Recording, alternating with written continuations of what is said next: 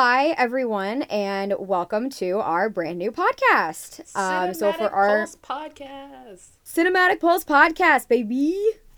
Uh, and for our very first episode, um, we are going to delve into a production that um, I'm going to hopefully assume a lot of you have seen, uh, but that is Matt Reeves' two hour and 56 minute monster of a film, The Batman.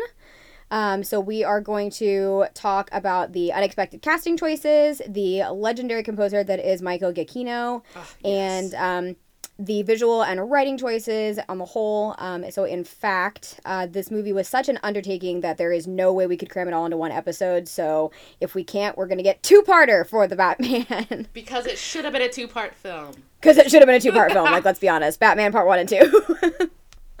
uh, so that being said, I am your host, Audrey. And I am also your host, Cherie.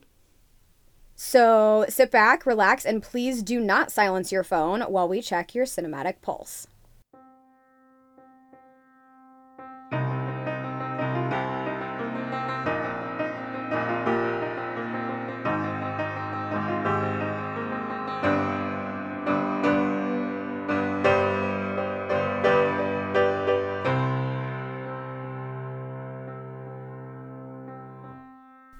Okay, so let's uh let's dive into it.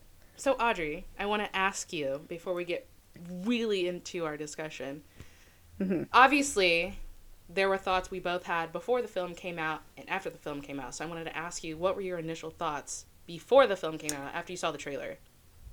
Okay, love this. Um, so I think I, when I saw the trailer, I think I think my husband had already seen it because he's he's very much a Batman fan. Um, I think I stumbled across it on Instagram, and I distinctly remember like lying in bed, scrolling across the trailer on Instagram, and like watching it because it like it looked interesting. The cast was interesting. He's got Zoe Kravitz and Robert Pattinson, and I was like, huh, Robert Pattinson as Batman. Mm, exactly. Don't know about that choice. Like I say, I was like Robert Pattinson, good actor. Don't get me wrong. Kind of does a lot of more niche films, but if you think about it, I feel like this movie is more mm-hmm. of like a mm-hmm. niche film so it makes see, sense right. in the long run. Right. So to answer your initial question, uh, I was very skeptical going in. I do I knew nothing about it. I did not know that it was a niche film. We had just gotten off of Ben Affleck as Batman. Right. And I thought that this was going to be something still in the DC universe. That's what I thought. And so too. I thought we were getting some kind of prequel film like of Ben Affleck's Batman and Robert Pattinson was supposed to play like a young Ben Affleck Batman, mm-hmm. and I was very bewildered. I was like, how does this make any sense at all? We just had Batman movies. Why are we getting another Batman movie? But Wes was super hyped to go see it, and so I was like, well, I guess I'll go and try not to make fun of it the whole time and be a mildly supportive person. right. And like, I didn't know what to expect because I, again, I'm more of a Marvel person, but my brother loves mm. DC, so I kind of asked him. I was like, "What do you think this is gonna be?" And he's like, "I guess we'll see." But I think mm-hmm. for me, I really wanted to see it because it looked darker, and I love Jeffrey mm-hmm. Wright. So as soon as I was Jeffrey Wright, I was like, "Yes, I want to see this mm-hmm. film." But also, all the casting choices were just so so interesting. But I know we're gonna get into that. But yes, yes. our initial thoughts were skepticism, but yes, also as DC film goes, I'm like, man, I bet this movie's gonna be long like all the other DC films, and that I feel like sometimes is a pro yes. or a con depending on like the storytelling. But you know, this it worked. It worked for this film. I know. I'm so skeptical when it comes to DC movies because it is so, they have more often misses. They're hit or misses. They literally are hit or miss. There's not often I one mean, that's kind of like sits in the middle. I think Aquaman was no. one that kind of sat in the middle, where it's like I enjoyed it. It was an enjoyable film. I really liked it. But you know, like, could it have been a little more? Yes. But was it all right? I've never yes. seen it. My my only understanding of the film Aquaman was watching it silently from my neighbor on a flight. so. uh, so I have next to no idea what happens in that movie, uh, but the special effects were cool. They were. So. They have no bearing on this discussion, but Aquaman. They don't. But yes, as far as DC movies go, I was highly skeptical. Mm-hmm. Um, so that's that's to your question and what was my opinion going in um, firm skepticism is is my final answer yes uh, i mean yeah i mean again casting choices made me very curious and i'm mm-hmm. glad i finally watched like, I do the love first Zoe time Kravitz. i watched mm-hmm. yeah ugh, who doesn't first time i watched it was with my dc loving brother and he was like loved my reactions to the film. So I'm like, yes, good. It's it's a great. Oh, film. you went to see it with your brother. No, no, no, no. It had already been. Re- it had already been. I think released on HBO Max. I think it was um my birthday last year. The first time I watched it. Oh, so you watched it at home, but you did Mhm. watch it with a big DC fan. Oh okay. yes. Oh yes. Gotcha. Okay, so um let's go ahead and kind of just jump into it. I do have a so, so on the heels of our our skepticism and going "Mm, Robert Pattinson as Batman kind of feel um I did want to talk about my initial reaction. I spent and I feel so bad for my husband because I spent like the first solid 15 to 20 minutes of this movie making bad Twilight references in his ear. No. hey, at least everything wasn't blue. No, everything was not blue. I was very happy for that. There was a lot of Washington rain though, which I was happy for. uh, but I, oh my gosh, I was unstoppable the whole time. I was just making bad Twilight references. Was there any? T- give me one of them if you can remember. Okay, hold on. Let me look through my my my stuff here because I know that I did make a joke about these. Hold on, give me one second. Pause for notes searching. We will be waiting. Ah, okay. All right. So, okay. So you ready for this? I'm ready. Okay. so so the movie movie opens um and then later we get young Bruce's initial monologue about, you know, him fighting for justice and trying to um help eliminate crime in the city and why the criminals fear him and all of that stuff and then um, and then we get to the subway scene when he gets into the fight and absolutely pulverizes all of these gangsters. So I promptly lean such a good over. I promptly ec- excellent scene. However, my initial reaction was to lean over and whisper in my husband's ear, "Ah, so we're seeing Edward's bad years where he hunted criminals." it, oh my god, though, because like, imagine it, imagine it. I I mean like but it, it fit though and I'm It sitting there fits going the like bill okay, too because he's at night. He can't come out in the sunlight. We're Right? I'm like, I- I, he I would be attracted to this version of Edward. Like I I would still buy this part of the story. I'm not going to lie to you. Oh, yeah, and I'm, I'm looking at my notes here. Wow, I was just brutal. I was brutal. I forgot how brutal I was to my husband. He had to shush me eventually because I was making comments about Edward having a motorcycle like Batman and him saving people from car crashes. And then he went to Forks, Washington. Boo. Uh, Mm, I know. And I ultimately I told my husband I was like, I mean, I can make all the jokes I want, but I would still watch this version of Twilight. Who wouldn't? Like, if I was watching that version of Twilight, oh my gosh. Which reminds me, I out there somewhere is one of my favorite YouTube videos of all time where someone put the trailer sound for I think the Dark Knight over Twilight trailer. It's great. I will find it and I will send it to you, but it is oh. my brother and I is one of our favorite YouTube videos of all time. Oh, I love when people do that. I did see, I mean, this was years and years and years ago, but I did see one of those where like somebody put like horror or like thriller music over the trailer for Frozen. And it just, man, music does its own thing because it very much changes the tone of that movie. And that's something we're going to talk about too in this film, aren't we, yes, we are. Yes, we are. We are going to talk about music also. Um, but okay, so all, all Twilight jokes aside, um, this movie honestly was what redeemed Robert Pattinson as an actor for me. Really? Um, I always thought he was a yes. great actor, just put in interesting roles that no one watched, unfortunately. So that okay, yeah, but that's that's the thing. The the no one watched because after Twilight, because I mean I was a major Twilight fan. I loved loved loved. Okay, I say this. I was a major Twilight book fan. I loved the books. I was an absolute diehard Twilight fan. Knew all of the facts there were to know about the books. Um, I've been to the actual town of Forks, and And he lived in Washington. I did. I lived in Washington. I had to go to Forks at some point. So after seeing him just I mean, to me, this is nothing about him as an, an actor necessarily. This is all more about casting and casting appropriateness. But after seeing him just butcher the book version of Edward as in the movies, I just I couldn't. And I, I never wanted to watch anything with him in it ever again. we have to argue, though, in his defense, we don't know what the direction was for his character, you know, as, as coming from a director's viewpoint or a writing standpoint, you know, because it can, it can definitely change and he Sure. definitely Oh, have- it could have been- absolutely. I know a little bit about some of the direction. I know that they definitely cast. The, I know they cast him before they cast Kristen um, for Twilight. Um, I know that they did cast them together based on their real life chemistry, which, from a, a directing standpoint, is not usually a good idea um, because real life chemistry doesn't really translate to film well, um, as we saw, um, in my personal opinion. in personal opinion. in my personal opinion. Um, but I also know that he had a very different, you know, when you read a book, everybody kind of gets a different feel for the characters. You know, your understanding of the book is uniquely your own and, and the mood and tone that you gleaned from it when you read it. Um, and he did read Twilight, but he gained a very different understanding of the character that was Edward. Um, I do know that in his, I mean, not that we're talking about this movie yet, but I mean, he, um, we can cut all this if we need to.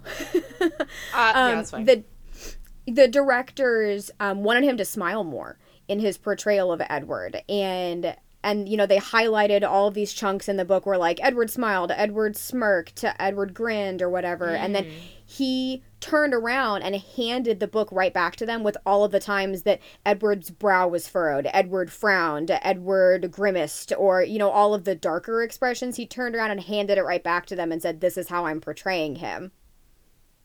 So he did his homework. He Right. did, but it to me it didn't play to the version of Edward that I had found true, and it just kind of ruined him as an actor for me. So that being said, he did ruined go off and do the a character? lot. I say wait, say what? Ruined him as a character, or ruined, ruined the character for you, or really did ruin him as an actor for you? No, ruined him as an actor for me. And I've, I have a couple of actors like that where I just saw them in something and I can't ever unsee them as that character. And it's just hard for me to watch them in anything else because that initial portrayal just rubbed me the wrong way. Okay. Yeah. So and and then you're right, he did go on to be in a lot of like more B-rated films, things or more like artsy films that were more festival kind of stuff and not really um big blockbuster movies. Which I don't blame after him that. for because I I get No, I don't think blame him for it either. certainly, I think that's it- that's his thing is more like niche art films, and I like that. I think that's Mm-hmm. his that's his thing, and I think it certainly has worked for him over the years, even if it's not like a blockbuster film. This one just happened to be a blockbuster film. This one did just happen to be a blockbuster film, though it did not actually have the feel uh, initially, or I think the intent of a blockbuster film. But that's why I never really cared to see him in anything else, partially because I just didn't really care for him as an actor after that, and because all of the stuff that he was in after that was not really anything that I would have wanted to watch anyway, because I think I was like 15 when the what first Twilight movie came out, and then he went and did you know more artsy highbrow films after that. I wasn't Was watching it those Water at for Elephants one of them? That was a book too. That was a book too. Yeah, never watched that one. I mean, I heard it was good, I but heard it was yeah, good, never watched that one. There was also So- one where he did. There was like like 9-11. I did see that one. Or the twist at the end was that it, the ending happened on 9-11. You're like, well, dang. Oh. nope, never even heard of that one. So I couldn't even tell you the um, title of it anymore though. That's that's kind of bad. I, I did make a note here, you know, in talking about, you know, redemption of actors and actresses and stuff, oddly enough, um, his performance in this um, actually reminded me of how much I liked Kristen Stewart's performance in Snow White and the Huntsman. Mhm.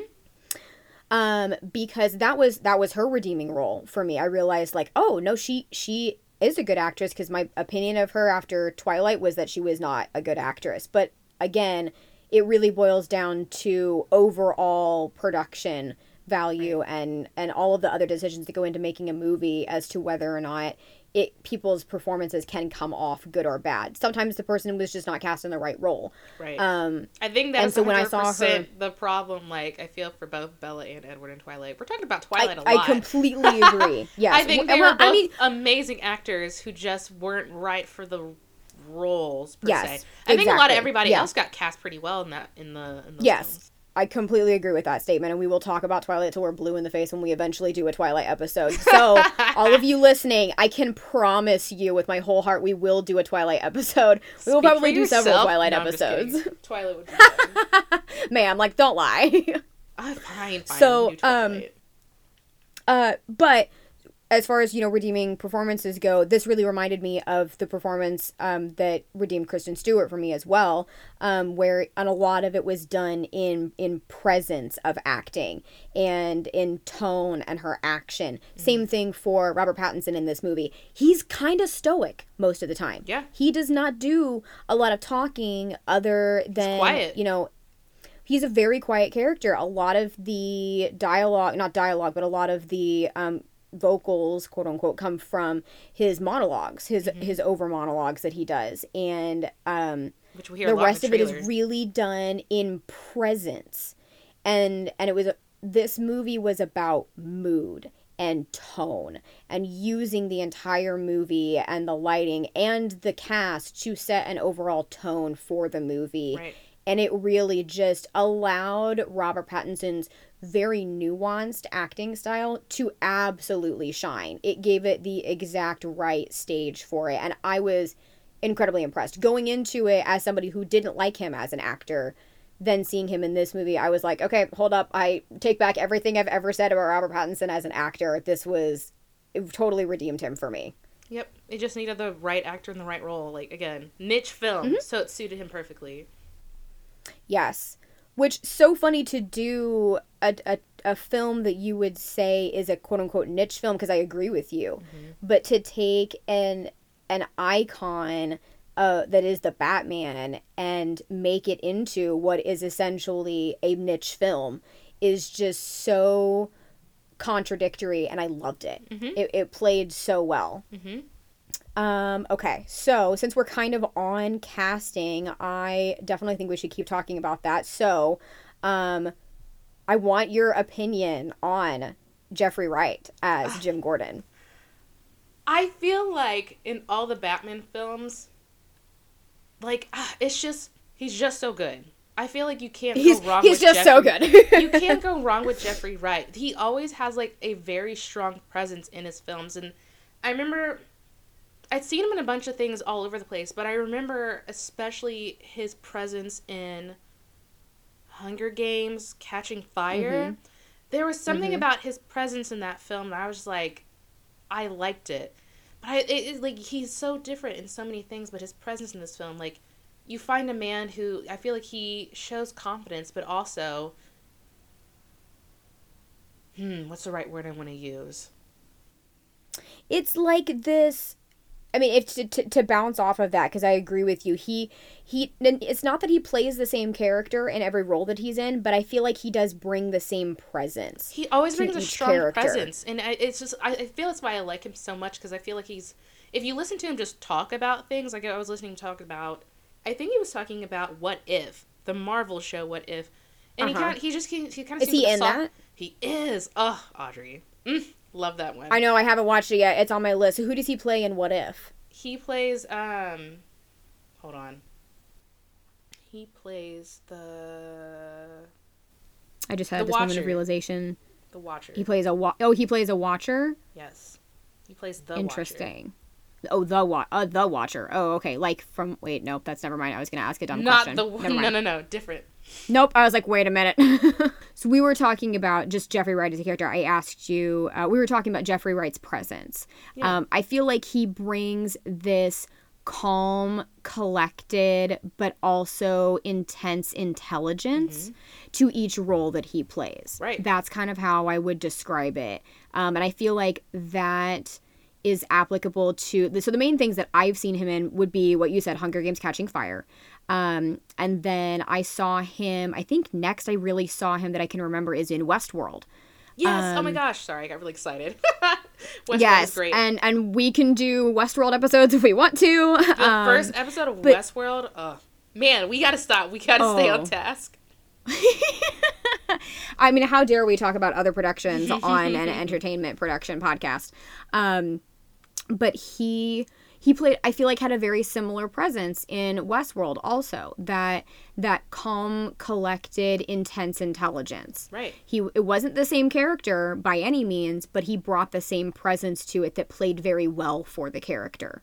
Right. Um and for this iteration of Jim Gordon cuz every every director does something a little bit different with the character of Jim Gordon. Mm-hmm. And And this was, and I researched, I double checked. This was the first time we have ever actually had a black Jim Gordon, mm-hmm. and it, I felt like it played excellently. Right.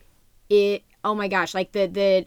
I- There could not have been another person to put in this role because, again, bringing that he's just simply the best actor who just happened to also be black, and I'm Right. just like, you, you were the best actor for the role. Like I, I don't even. There's no question about it because he brought that calm, collected intelligence and that intensity to that character, and his whole.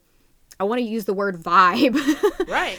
That is the word we're vibe. use often. That is the word. I mean, like his whole vibe as an actor so perfectly matched the tone that Matt Reeves was trying to achieve in the movie that you couldn't have cast anybody else for it. There's something about I don't I feel like this is a interesting way to compare him, but for some reason like his presence on screen, especially his voice to me is akin to Morgan Freeman at times because he's just he's just, Mm-hmm. he's the, like he sounds like him always, just like Morgan Freeman. Yes. He distinctly sounds a certain way.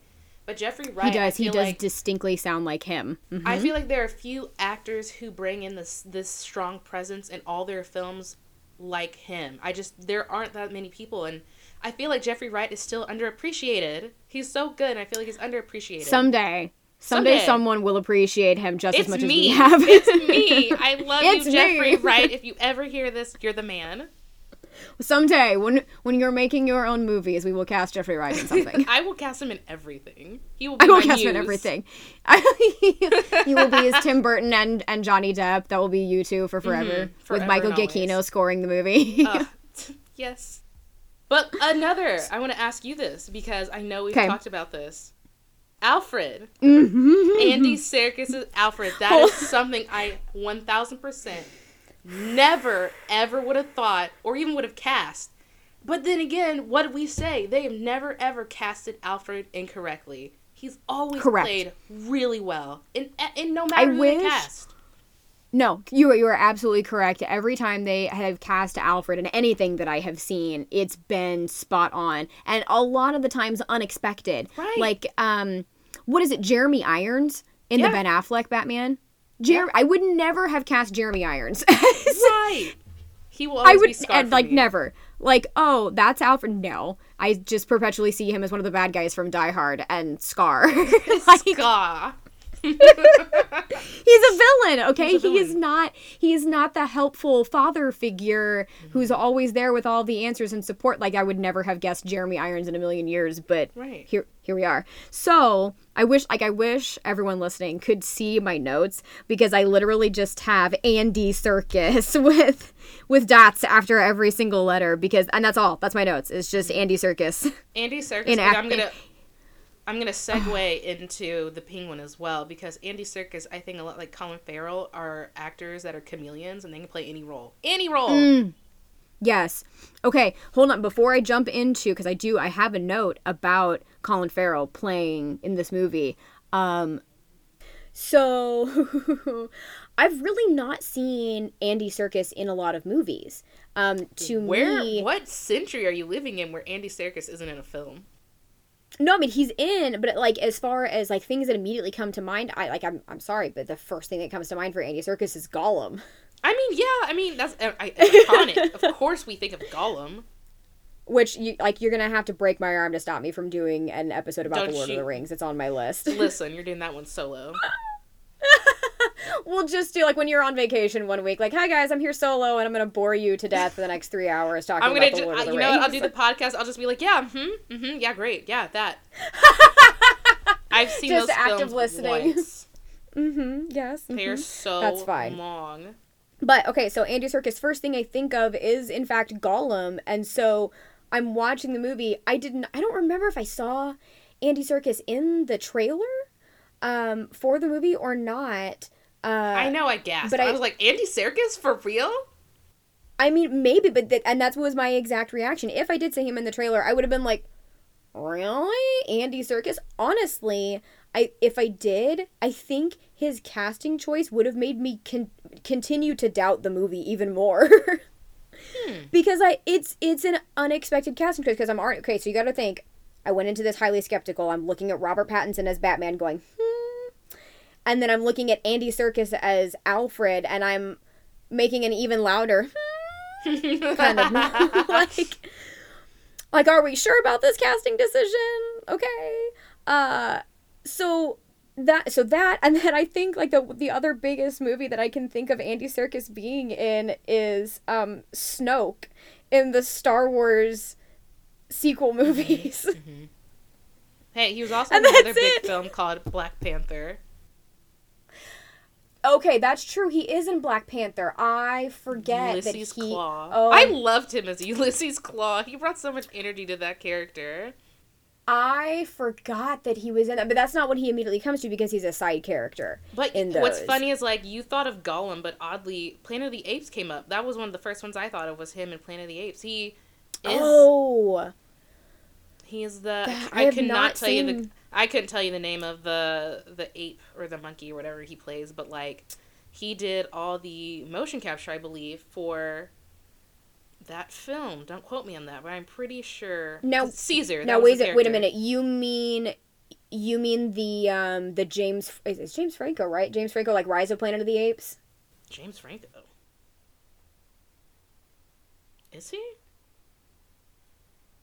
Gary Oldman, yeah, Keri Russell, Andy Serkis. Um, that's Dawn of the Planet of the Apes, but he, yeah, he was in all those. Yeah, it is James Franco. Yeah, James Franco is like the main character in those movies. Is he? I did not know that Andy Serkis played the ape Mm-hmm. in Rise of Planet. I did not know that he Yeah. played. Yeah, Caesar. Caesar is the name of that the main the main monkey in that. Um, he's a monkey, isn't he, or is he an is he an actual gorilla? You know what? I don't know the phylum or the class or whatever he was. He's uh, Kingdom, phylum, class, order, family, genus, species. That was impressive. That was like, okay, that and the mitochondria as the powerhouse of the cell are the two things that my biology teacher drilled into my head. the mitochondria. when will they come in handy? I do not know. Never. Um, I think he is technically just a monk, some kind of monkey, um, not a gorilla. But anyway, Yes. I did not know that. So things that I learned today is that Andy Serkis did the motion capture for Caesar Yes. in Rise of Planet of the Apes. So okay, so that's why I didn't think of him. Didn't even know it was him. Now you know. actually it's interesting because um i had just been listening to no i take that back um so i went into seeing andy Serkis as alfred completely blind Right. um and i was wildly impressed. First of all because i know his accent and i don't he did not use his full-on regular accent for the movie. He um he stylized it a little bit made it from a different part of england. Um so he he full on went into a different character mode for the movie. Later i listened to and this is why we're talking about these there's actually an, an audiobook version of the lord of the rings that is read by andy Serkis, and let me tell you Oh, I remember you telling me about that.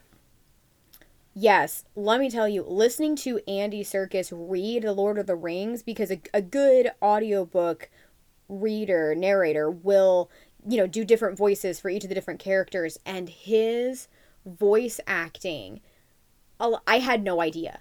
I had no idea. And I was sufficiently impressed. I mean, obviously, he does, you know, the crazy affect that is Gollum, mm-hmm. but he actually does his best to emulate the actors that we know and love from The Lord of the Rings Another on the audiobook. who was underappreciated. and that was just and I'm my my mind is like exploding and then so I actually I went back and watched the Batman again and now I'm listening to Andy Serkis's voice after having listened to three consecutive novels read by him and his amazing voice and I'm going oh my gosh he used one of his audiobook voices as the accent affect for his character of Alfred Pennyworth. Ah. Hmm I heard it. I can't tell you off the top of my head who it is. I think it might it might be either Merry or Pippin.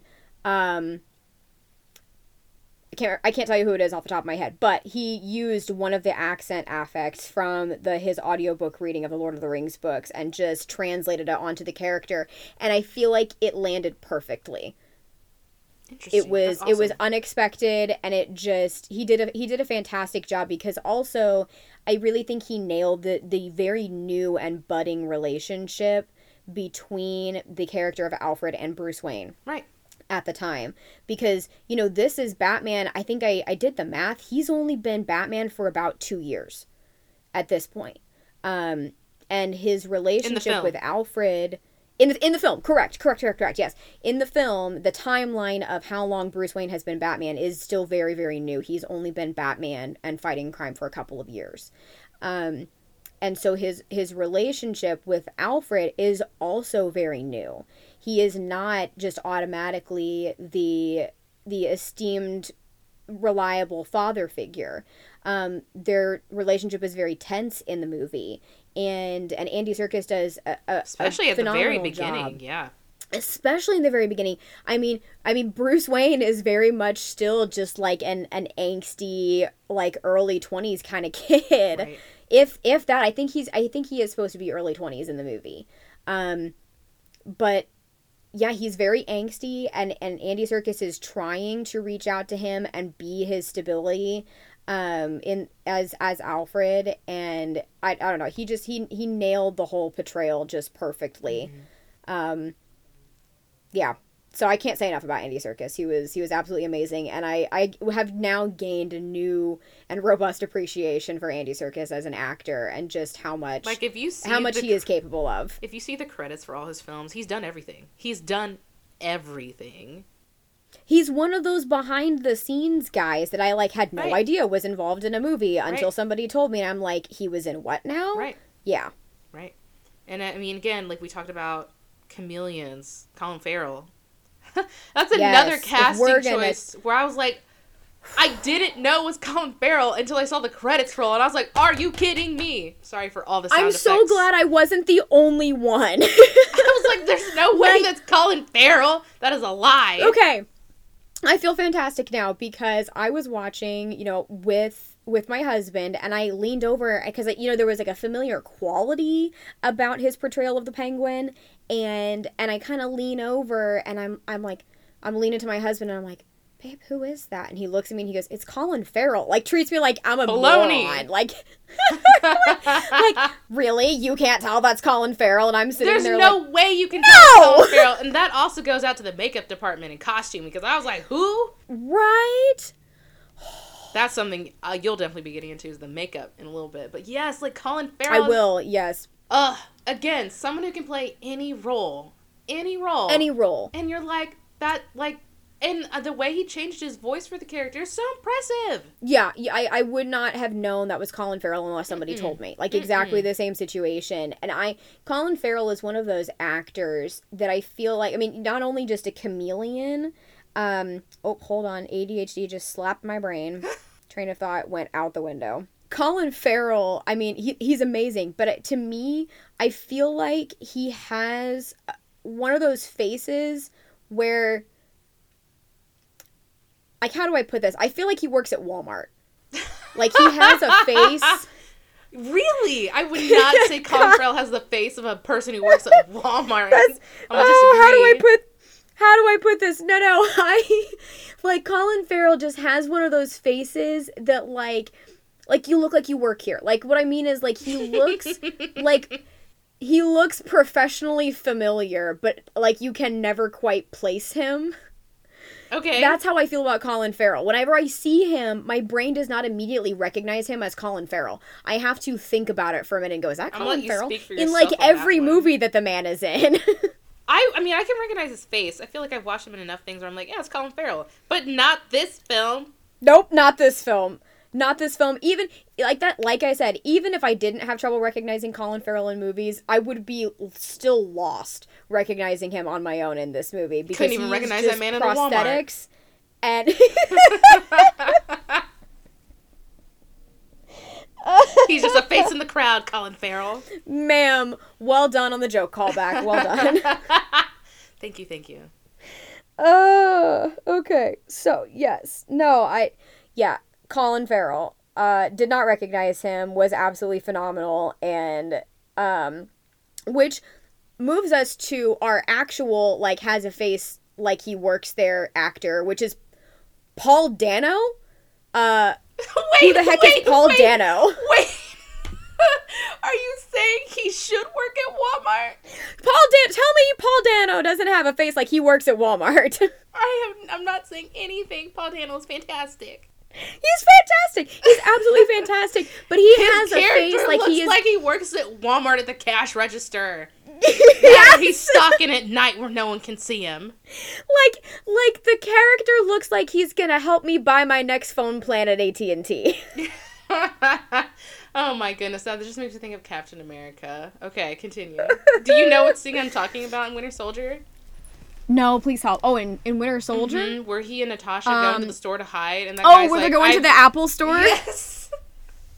That's when you said that. It, it immediately made me think of that scene. But uh, okay, so we're talking about face, you know, we're talking about face and face like he works there. But like really though, um I had I don't think I'd ever seen Paul Dano in anything or at least not that I could he was really kind of a not not a nobody actor, but he was kind of a background actor in most of the stuff that he's been in or at I least he agree. was not He- in I, I never knew who he was until this film. I'm not gonna lie. No, he was not in anything super big name. So the here's the thing: your percentage of people who are going to recognize Paul Dano as an actor is going to be very low going into this movie, just objectively. And I think it was really important to cast a random face like Paul Dano for this, um, for this essentially serial killer character. Um, so it, it really drove home that feeling of well okay before i say that um anybody who's ever like lived to see a serial killer get caught ha- has experienced this feeling that i'm going to reference. Um and and for instance i will give you i'll give you the example of the golden state killer who was caught recently.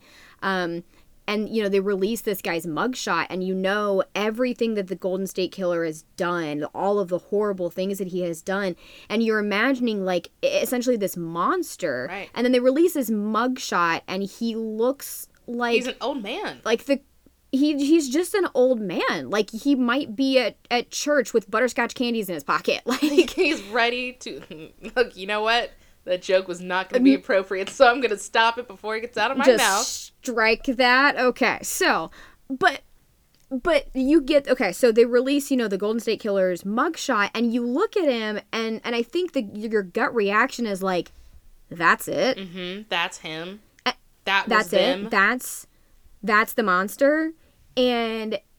And, and you have the people have that whenever some kind of horrendous okay I say that this for the most part when someone who has done some horrendous things especially serial killers get caught somebody who has been anonymous for so many years and then you find them and you put a face to the atroc- to the atrocious acts that have been committed and you really are left with this very underwhelming sense of that's the guy right.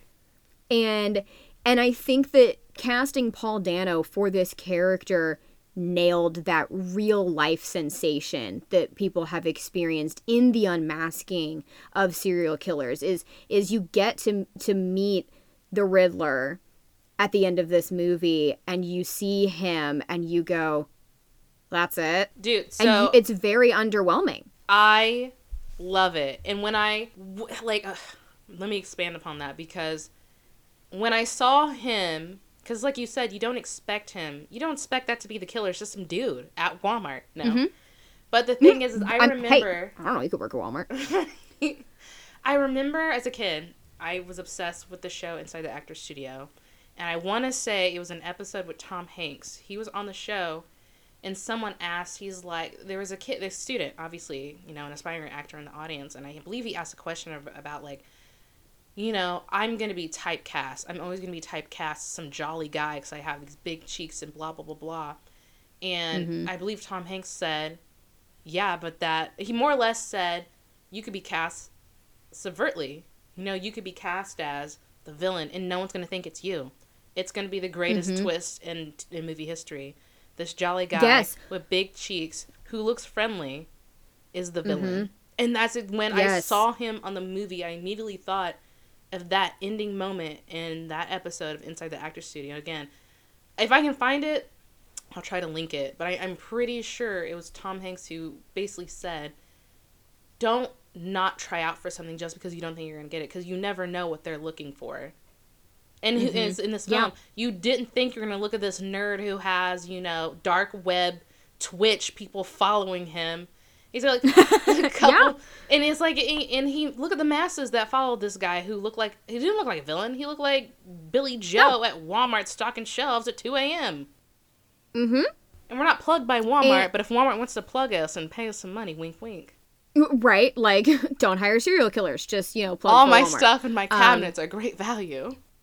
or equate. because they are a great value. Are great value. I just like just pause. It's just Looney Tunes back in action, and my brain is just going Walmart. so, um, but but talking back to talking about the movie, um, it, it just. I think it, it, it totally nailed that that sense of realism for this character that he mm-hmm. wasn't just this you know big hulking mysterious bad guy because here's the thing the unmasking of the Riddler is not the end of the movie. No, no, it's not. and it's not the end of the movie and I remember distinctly watching this and seeing Riddler unmasked and arrested and I'm going well that was anticlimactic Right. and it's supposed the, to be The movie it is, was supposed the movie to be in so many anticlimactic ways. Oh, it does. Subversion. We love subversion. We love And- subversion. It's why I love this film. And, I, I, I, I joked with my husband that this, doing it this way and unmasking the Riddler like this and casting the kind of actor like Paul Dano, who is who is phenomenal, but who specifically looks the way that Paul Dano does for this hor- horrendous evil character, um, it it really firmly grounded, as if it hadn't already. But it was just another another nail in the coffin of this is not just another superhero movie. Which I don't think I've really said that up to this point. But like, let me make that clear. I thought going into this movie, this was just another superhero movie. Throat clearing. Pause for sound. I thought going into this movie that this was just going to be another superhero movie. I was very incorrect. This is not just another superhero movie. Um, after seeing, especially the reveal of Paul Dano's The Riddler, um, the best thing I could compare it to was this movie is Zodiac. If Jake Gyllenhaal had worn a cape, like, but I mean, like, but it is because How funny It- is it-? We'd it's have two other Marvel actors in it too. I, yeah, I mean, like it's inevitable at this point. The the MCU is so huge. I we were watching something the other day and we counted seven MCU actors in one movie. It's like the Harry Potter And- actors being in everything too. It it really, honestly, it really is. The MCU is like the Harry Potter of of actor conglomerates at this Mhm, point. America. and and and it really i feel like at this point we haven't truly seen batman as a detective in a movie up to this point now i can't say that definitively um, because i have well i can't say that definitively because i've not seen every single batman movie out there but batman is a detective he is not a superhero in the traditional sense of a superpowered human Right. doing good and fighting crime and fighting evil. He is a detective. He is somebody who uses his intelligence and his resources to solve money. problems. Let's not be. Let's not. And money. I, I was I was just filing that under resources.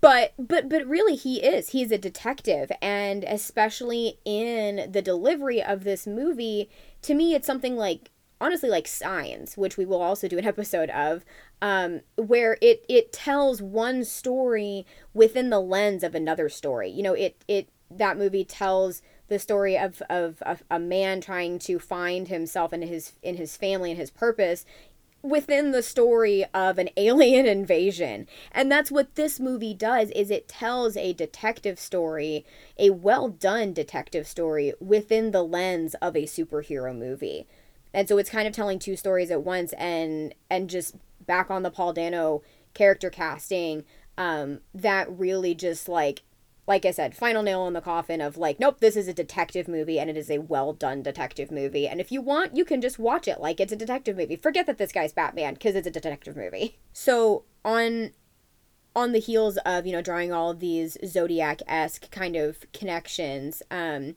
which you know specifically the movie Zodiac is is what I'm referencing. Um, Um, I, I'd drawn a lot of those parallels just watching the movie by myself. I'm going, wow, this makes me think of, of Zodiac, and or this makes me think of Zodiac, or like especially the ciphers that pop up in the movie. They Yes, they looked like Zodiac ciphers. ciphers.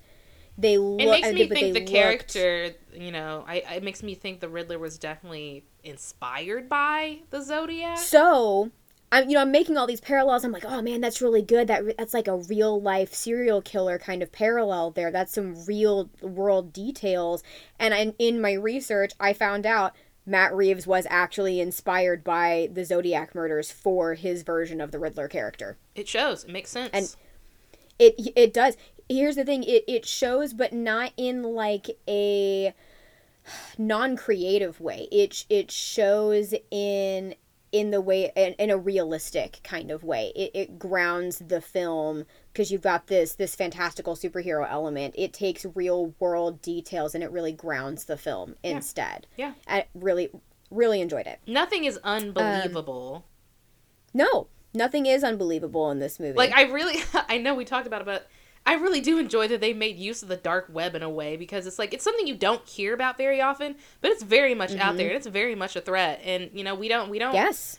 It's it's almost taboo to talk about it, but everyone on the dark web. Right. I mean, you say dark web, and it, it it's almost like a scapegoat at this point for a lot of stuff. Like, oh, it's on the dark web. Like, but, but it, but it- no, it I mean, is. all the terrible things is. of the world are on the dark web. They are there. Yes. you can. I don't, There I don't even want to say some of the things you can find on the dark web. Don't ever go just there. like there. don't ever go. To Don't the ever dark go to the dark web. I don't know how, PSA, and don't, I'm never gonna find out. Yes, PSA, don't go to the dark web. Like, we're gonna need something. I'm, I'm just, I can just see merchandise logos coming now. PSA, don't go to the dark web. That is uh, going to be our Uh, first piece of merch. right but but i mean yeah like i said my my I, I know it exists my my dad used to work for homeland security and and had to unfortunately be on the dark web to track down people who were doing horrible things in real life. Just mm-hmm. like there are terrible alleys that you shouldn't go down in big cities there are corners of the internet that exist for bad things to happen. It is what it is and uh, and it was just such a real element to bring into the movie because it just you see that and it made so much sense. and it also like, shows how you just do- how dark that character was to sink so low as to be like, you know what? Let me find other vigilantes Mm-hmm. like me on the internet who are totally down to bomb a city. Come on. right, right. It's like you know where do you find those people? It's like the sewers of the internet Literally, where rat, yes. like-minded rats go to meet each other, and it's like he's like the the Pied Piper of rats of the internet. Really. And uh it- and it was yeah it was a very like skin crawly real world element to draw into that movie that i felt was was very a very good writing choice um because also again haven't really seen that before and uh, really grounded in that realism also um, was not expecting that. And, and it didn't seem it didn't seem contrived either. It felt realistic like especially once you see what comes after because as we mentioned the unmasking of the riddler was not the end of the movie. Right. um, it wasn't it wasn't even really the climax of the movie as a matter of fact. Um, we were still in the rising action at that point. And and then you see when the actual climax of the movie is in in the attacking of the arena um that that that that's where all those characters came into play. The unmasking was not the climax. That was. All of the people that he had gathered on the dark web that was supposed to be his coup de grace moment.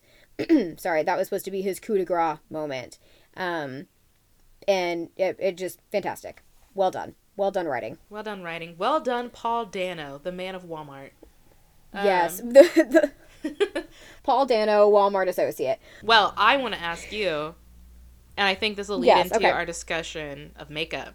Zoe Kravitz. Ooh, okay Zoe Kravitz for me is I don't know ever what to expect from her from a film because I feel like she's someone I I can never go into film and be like yes Zoe Kravitz will be exactly this way because I mean Mm-hmm. I feel like she's she very much deserves the accolades she has gotten in the past decade or so Mm-hmm. however long she's been acting I feel like I've seen her in a lot more stuff especially in the past five years but I think when I saw Yeah. her as the cat or uh, Catwoman, I was like, I don't know what to think. She's definitely someone. She's someone I have to watch and see what she brings to the character before I can, because I feel like she has a very distinct personality. But then she plays a character. Mm-hmm. I'm like, I wasn't expecting that. I enjoyed that. Yes. Um so on my I don't have an opinion on Zoe Kravitz. She's just I I'm, She's I'm just Zoe always yes I am I'm always very satisfied with her portrayal Mhm. of of a character. Mhm. Um, is the best way that I can put it. And and I'm what I very rarely happens- disappointed. Right. And what I think happens with Zoe Kravitz as an actress is she is um she is a very what's the word I want to look for? What's the word I'm looking for here? Um she is very much a clean slate of an actress where she has this baseline that she brings to a character, this very calm, flat baseline where she can kind of just it's just it's not that she puts her own personality into a character it's that all of the personality of the character kind of falls onto her Yeah. and and she is more like a she's more like a conduit for the character personality than Ooh, she is see what you're like putting her own spin on a, a portrayal of a particular character. You know what i mean? Mhm. and and that's I don't think I can really think of another actor off the top of my head because she doesn't she doesn't have the same quiet intensity that Jeffrey Wright does, but what she is is like the perfect blank canvas for a character where you could have you could put her in anything and it I mean I want to say yeah you could put her in anything and and the character would kind of just settle nicely right on top of her little acting shoulders. She is the best way that I can put it. She is a conduit for a character. She and Janelle Monáe, kind of, I would put in that same category as, like you said, a conduit. Yes. Okay. I'm looking up Janelle Monáe as as we're speaking, and I completely agree with you. She very much is that same perfect blank canvas like Zoe Kravitz, where the the character itself just settles nicely down onto her, and she just kind of she kind of just floods it with her acting ability. Wait until you see Glass Onion. You're gonna be impressed. I, it's on my list. I've got got a huge list of movies that I need to watch, and I do that thing where I have this list, and then when I want to watch a movie, I just go watch something f- comforting and familiar, and I never watch Sherlock? anything new. Like Sherlock, My comfort show. Oh, I love Sherlock. That that show gets quoted at least once a day in my household. Um, I wish I could say the so, same. Mine's usually like Shrek. Shrek. There was there a complete side comment. There was a meme about that. It was like name one or like what's one quote from Shrek that gets said on a daily basis from here Not in your household. Today, today it was in the morning. I'm making waffles. Oh my god, that one is Because- that's a nice boulder. See, my brother, I woke up and my brother was making waffles for breakfast, and it just came out because it does because it's Shrek. So so quotable. so such a quotable movie has some iconic quotes in that movie um so we're talking about oh, i said so again i said i'm so god bless america um we're talking about zoe kravitz and to a perfect segue from zoe kravitz's character in this movie and her portrayal of catwoman. Um do i want to segue just yet do we want to continue talking about zoe kravitz as cat we wouldn't really talk about her portrayal yet so let's talk about her portrayal of catwoman. Um so the the first two people like really off the top of my head um that i think of as far as catwoman would be anne hathaway's rendition of catwoman and then obviously the the ultimate like original icon as far as far as i'm i'm concerned my generation is concerned is halle berry See, oddly enough, I was gonna say Eartha Kitt, I believe, was Batwoman at one or Catwoman, not Batwoman.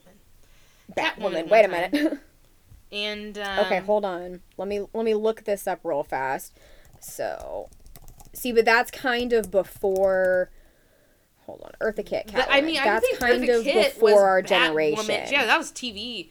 But she was like, I I don't know why she comes in my head a lot. Her and um, oh man, Michelle Pfeiffer. Michelle Pfeiffer's Catwoman is the first Catwoman I think of. Michelle Pfeiffer as Catwoman. That's right. Those are the two that. Well, I guess those are the three that come to my head the most. As Catwoman is, um, Anne Hathaway, Michelle Pfeiffer, and Eartha Kitt.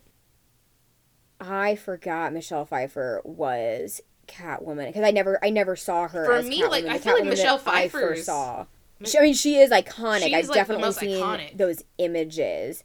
Um, for me, I the first Catwoman I saw was Halle Berry. Yeah. Um, I didn't see the whole movie because when it came out, it was totally inappropriate for young me to watch because her outfit. Hold on, I gotta look up her outfit while we're talking about it. Uh, yes, her Catwoman costume is the most unrealistic, hypersexualized Yep. costume I have seen in a long time in a movie. Poor Halle Berry deserves so much better than she got in that film. It just was. I know. It's Halle Berry. How do you do that to Halle Berry, man? I mean, it, here's the thing. It was what? It, yeah, it was 2004 when that movie came out, and we had not grown up yet as a society when it comes to women's portrayal of characters. Right. And they were very often hypersexualized uh, going into the early 2000s. It wasn't until I think we started to hit 2010 was Like, when we really started to we got the graduate from that kind of ideology. Right, like Marvel, like Marvel and the Dark Knight trilogy really I feel like turned it around for women in film or women as superheroes Mm-hmm. Yes. in films or women in film in general. Yes. I feel like Um, ugh, I just feel like that was a big turnaround to see like strong female characters. Yes, don't get me wrong. Sexuality can Yes. be used as a tool and it is used by No, Natasha and Romanoff and it as is a, tool. great tool. Yes, she does have a great tool. I mean, the the character, just the the stereo, not the stereotype, but like the the concept of a Black Widow character, the, the femme fatale, Mm-hmm. exists for a reason. I mean, there is a how do I put this? There is a, a weaponized version of of the feminine sexuality that can uh, can be used to great effect against Oh, yeah. other people, and when it when it is used correctly and effectively, it is awesome. Yes. Like I have no problem with people using their femininity as a weapon. It is awesome. It's great. It's wonderful. It is fantastic. I love it. I don't love when it gets used as a stereotype to hypersexualize a character. Yes, which also Um, still like happens too is- often, unfortunately. Which happens too often, but significantly less often. Significantly less often. Like I said, now that we've kind of graduated and grown up a little bit as a society. Yes, I like it. It's like you said, you know, it's used more often now as a tool, and I like that. Mm-hmm. Yes, I do too. I, I love because because yes, I mean, I, as a woman, I can I can appreciatively say that sexuality can be used as an effective weapon for a character, and I'm like, yeah, like I want to be like, if you got it, flaunt it. But like, really though, like if you can, if you have a tool in your arsenal that is a, a great distraction technique and and is is you you know is a weakness for the person that you are using it on absolutely, go ahead Absolutely. and and so yeah so since since the my like the first catwoman that i saw of halle berry uh, we have definitely graduated from that hypersexualized catwoman and then you see anne hathaway's catwoman who is definitely i would i would put her in the box of um seductive more than I would sexualized, but she was definitely a seductive Catwoman, the seductive and mysterious kind of Catwoman because they they went the opposite direction. Because I think the correct me if I'm wrong, I think Halle Berry's Catwoman was the first one that we had seen directly prior to Anne Hathaway's Catwoman. Correct? There was no Catwoman between Halle Berry and then Anne Hathaway. I don't believe so. I'd have to ask my DC loving brother if that is true. I mean, outside of like animated series, I believe so. I think as far as I Right, believe live live action. action goes, yes, there's no in between Anne Hathaway and Halle Berry. Right. So then okay, so if if that's if that's true and I'm to, you know, continue my train of thought as if it is. So if I'm wrong, we can I'll fix it in post. We can't fix I everything in post. Stop that. We can't fix it in post. Um, I kid, but it, it- I'm going to continue my train of thought as if that is the case. That we go from Halle Berry's portrayal of Catwoman to Anne Hathaway's portrayal of Catwoman, and then in the costuming department, especially, we went the complete opposite direction as far as costuming goes for her Catwoman ensemble, where it is just a black cat suit. Um, and I mean, it is it is gorgeous. It is form fitting. Um, it is flattering, but it is conservative Yes. because it makes sense for someone who is doing burglary to be fully clothed. Yes. I think what I also really liked about her suit was I feel like in all the cat suits we've gotten before, they looked like that person wouldn't have made them. They look like they were absolutely Mm. costumed. Where I feel like now you're talking about Zoe Kravitz's Catwoman at this point. yes, I feel like her Or- okay. her suit looked like something she could have reasonably made. Yes. Yes, I completely agree. I I very much liked um Zoe Kravitz's Catwoman costume because yes, again, talking about that element of realism, Mm-hmm. um, hers looked like something that she would have cobbled together over, you know, a period of however long she's been Catwoman. Right. I'm assuming not that long. because it's not exactly a, a mantle that she puts on. It's it's more of an ideology that she has and and acts upon. Um, but yeah, just from a couple of years of doing that kind of stuff, that looks like something that she has cobbled together. It's it, you know it's essentially like a pair of leather pants and some boots that make sense and a leather jacket and a cute ski mask. Right, right. Like again, because if you think about like even Anne Hathaway's, I'm like, I mean, sh- there's no. I'm sorry, there's no way she made that. There's no way Michelle Pfeiffer made hers. No. there's no way. To me, it makes no. Zoe Kravitz's costume makes sense. It's like it's it's no different than Yes. just saying you know the Batman suit in this film made sense. A man who's a millionaire can do all that. Including his Batmobile. That's exactly You what I was mean? It's thinking. like- but you I mean, have Zoe Kravitz's yes. character who's living in this trash, trashy apartment. I'm sorry, it's trashy. We saw it. It is no, it, it is it is very very low rent. Right, someone yes, who's because that's what she can afford. She's a burglar for a living and a bartender. someone living in a slum like apartment like that they're not going to be able to Mm-hmm. afford expensive tech to make their suits with they're going to utilize what they can Correct. Mm-hmm. and that's exactly what she does throughout the film she utilizes what she has to do what she needs to do Yes. And I mean, as far as that character portrayal goes, her apartment actually makes sense for her. It's probably something where rent is paid in cash because her as a character and her identity, she's obviously going to be wanting to stay under the radar because she is a cat burglar. Um, she is living outside the law for the most part, so she wants something that's going to be on the untraceable side. And that definitely fits that whole vibe. Plus, she lives somewhere on the ground floor where cats can just wander in. does she i thought she was in a higher floor Nope, I believe she is on the ground floor of the apartment because they get back and her door is standing wide open and some of the cats are out on the street, I believe. Hold on, I'm gonna Google this to make sure that I am correct. From the limited Google imagery that I can pull up at the moment, it does look like it's actually on the ground okay floor. not significantly Um, important to the discussion but Not super important, but it was one of those things like I want to know. um. So I don't know where we were going with that. Okay, cat so burglary why it's easy all these Cat things burglary. yes why it's easy but no talking about her costume and having that make sense her her costume does definitely ground her character in reality because no she is not a millionaire and does not have the resources to make this big tactical cat suit like anna hathaway I mean, anna hathaway's wasn't tactical but she did have that awesome Right. motorcycle We don't know her background her in that film, though. I feel I feel like we don't really know Selina Kyle's back or background in The Dark Knight Rises as well. But I'd have to I'd have to go back the- and watch if I had if I had to make an educated guess about her version of her character, um, I would say because her character's been around a little bit longer at that point versus the Catwoman that we Mm-hmm. have, who's probably been doing her thing for about as long as Batman has, so only a couple of years. Um, my my big guess for Anne Hathaway's Catwoman would be she's been doing the Catwoman thing a little bit longer and has time has had time to accumulate some cash assets Right. to I mean, that's exactly why she's she in. she's that's exactly why she's in um, Bruce Wayne's mansion. In that Oh, yeah. she's trying to steal, and he catches her. Yep, Kind- she's stealing kinda. from him. She's stealing from her. the richest guy in town. Um, Also, no But, one, yeah, no one so- trash us in these comments for not remembering or knowing because I haven't watched that movie in. I'm so years. sorry. I know. I'm sure I'm gonna get details wrong. My Please brother Aaron- tell me in the comments. My brother Aaron, when he hears this, he's gonna be shaking his head. He's like, "No, Tree, that's not how that happened." Because he's gonna know every second of all these films. He's gonna know every Oh, moment my- of these DC films. also, my brother is not allowed to listen to this because he will just be contradicting me the whole time. It's that that loving sibling relationship of like, no, you're wrong and a moron. He listen. He can listen. Is what my us- brother will be can saying give to us me. all the audio listens, and we'll we'll just rank in the money someday. It'll be worth it. No. we'll just rank in the money someday. That's that's the important thing here. Anyhow, Um. Anyhow, okay, so, uh, s- ma'am. the blooper reel is gonna be okay. I and so um. I don't. I, I've yet to acquire an arsenal of segue and and it's our first podcast. Yet. It's fine. Okay. I will be forgiving. oh, okay.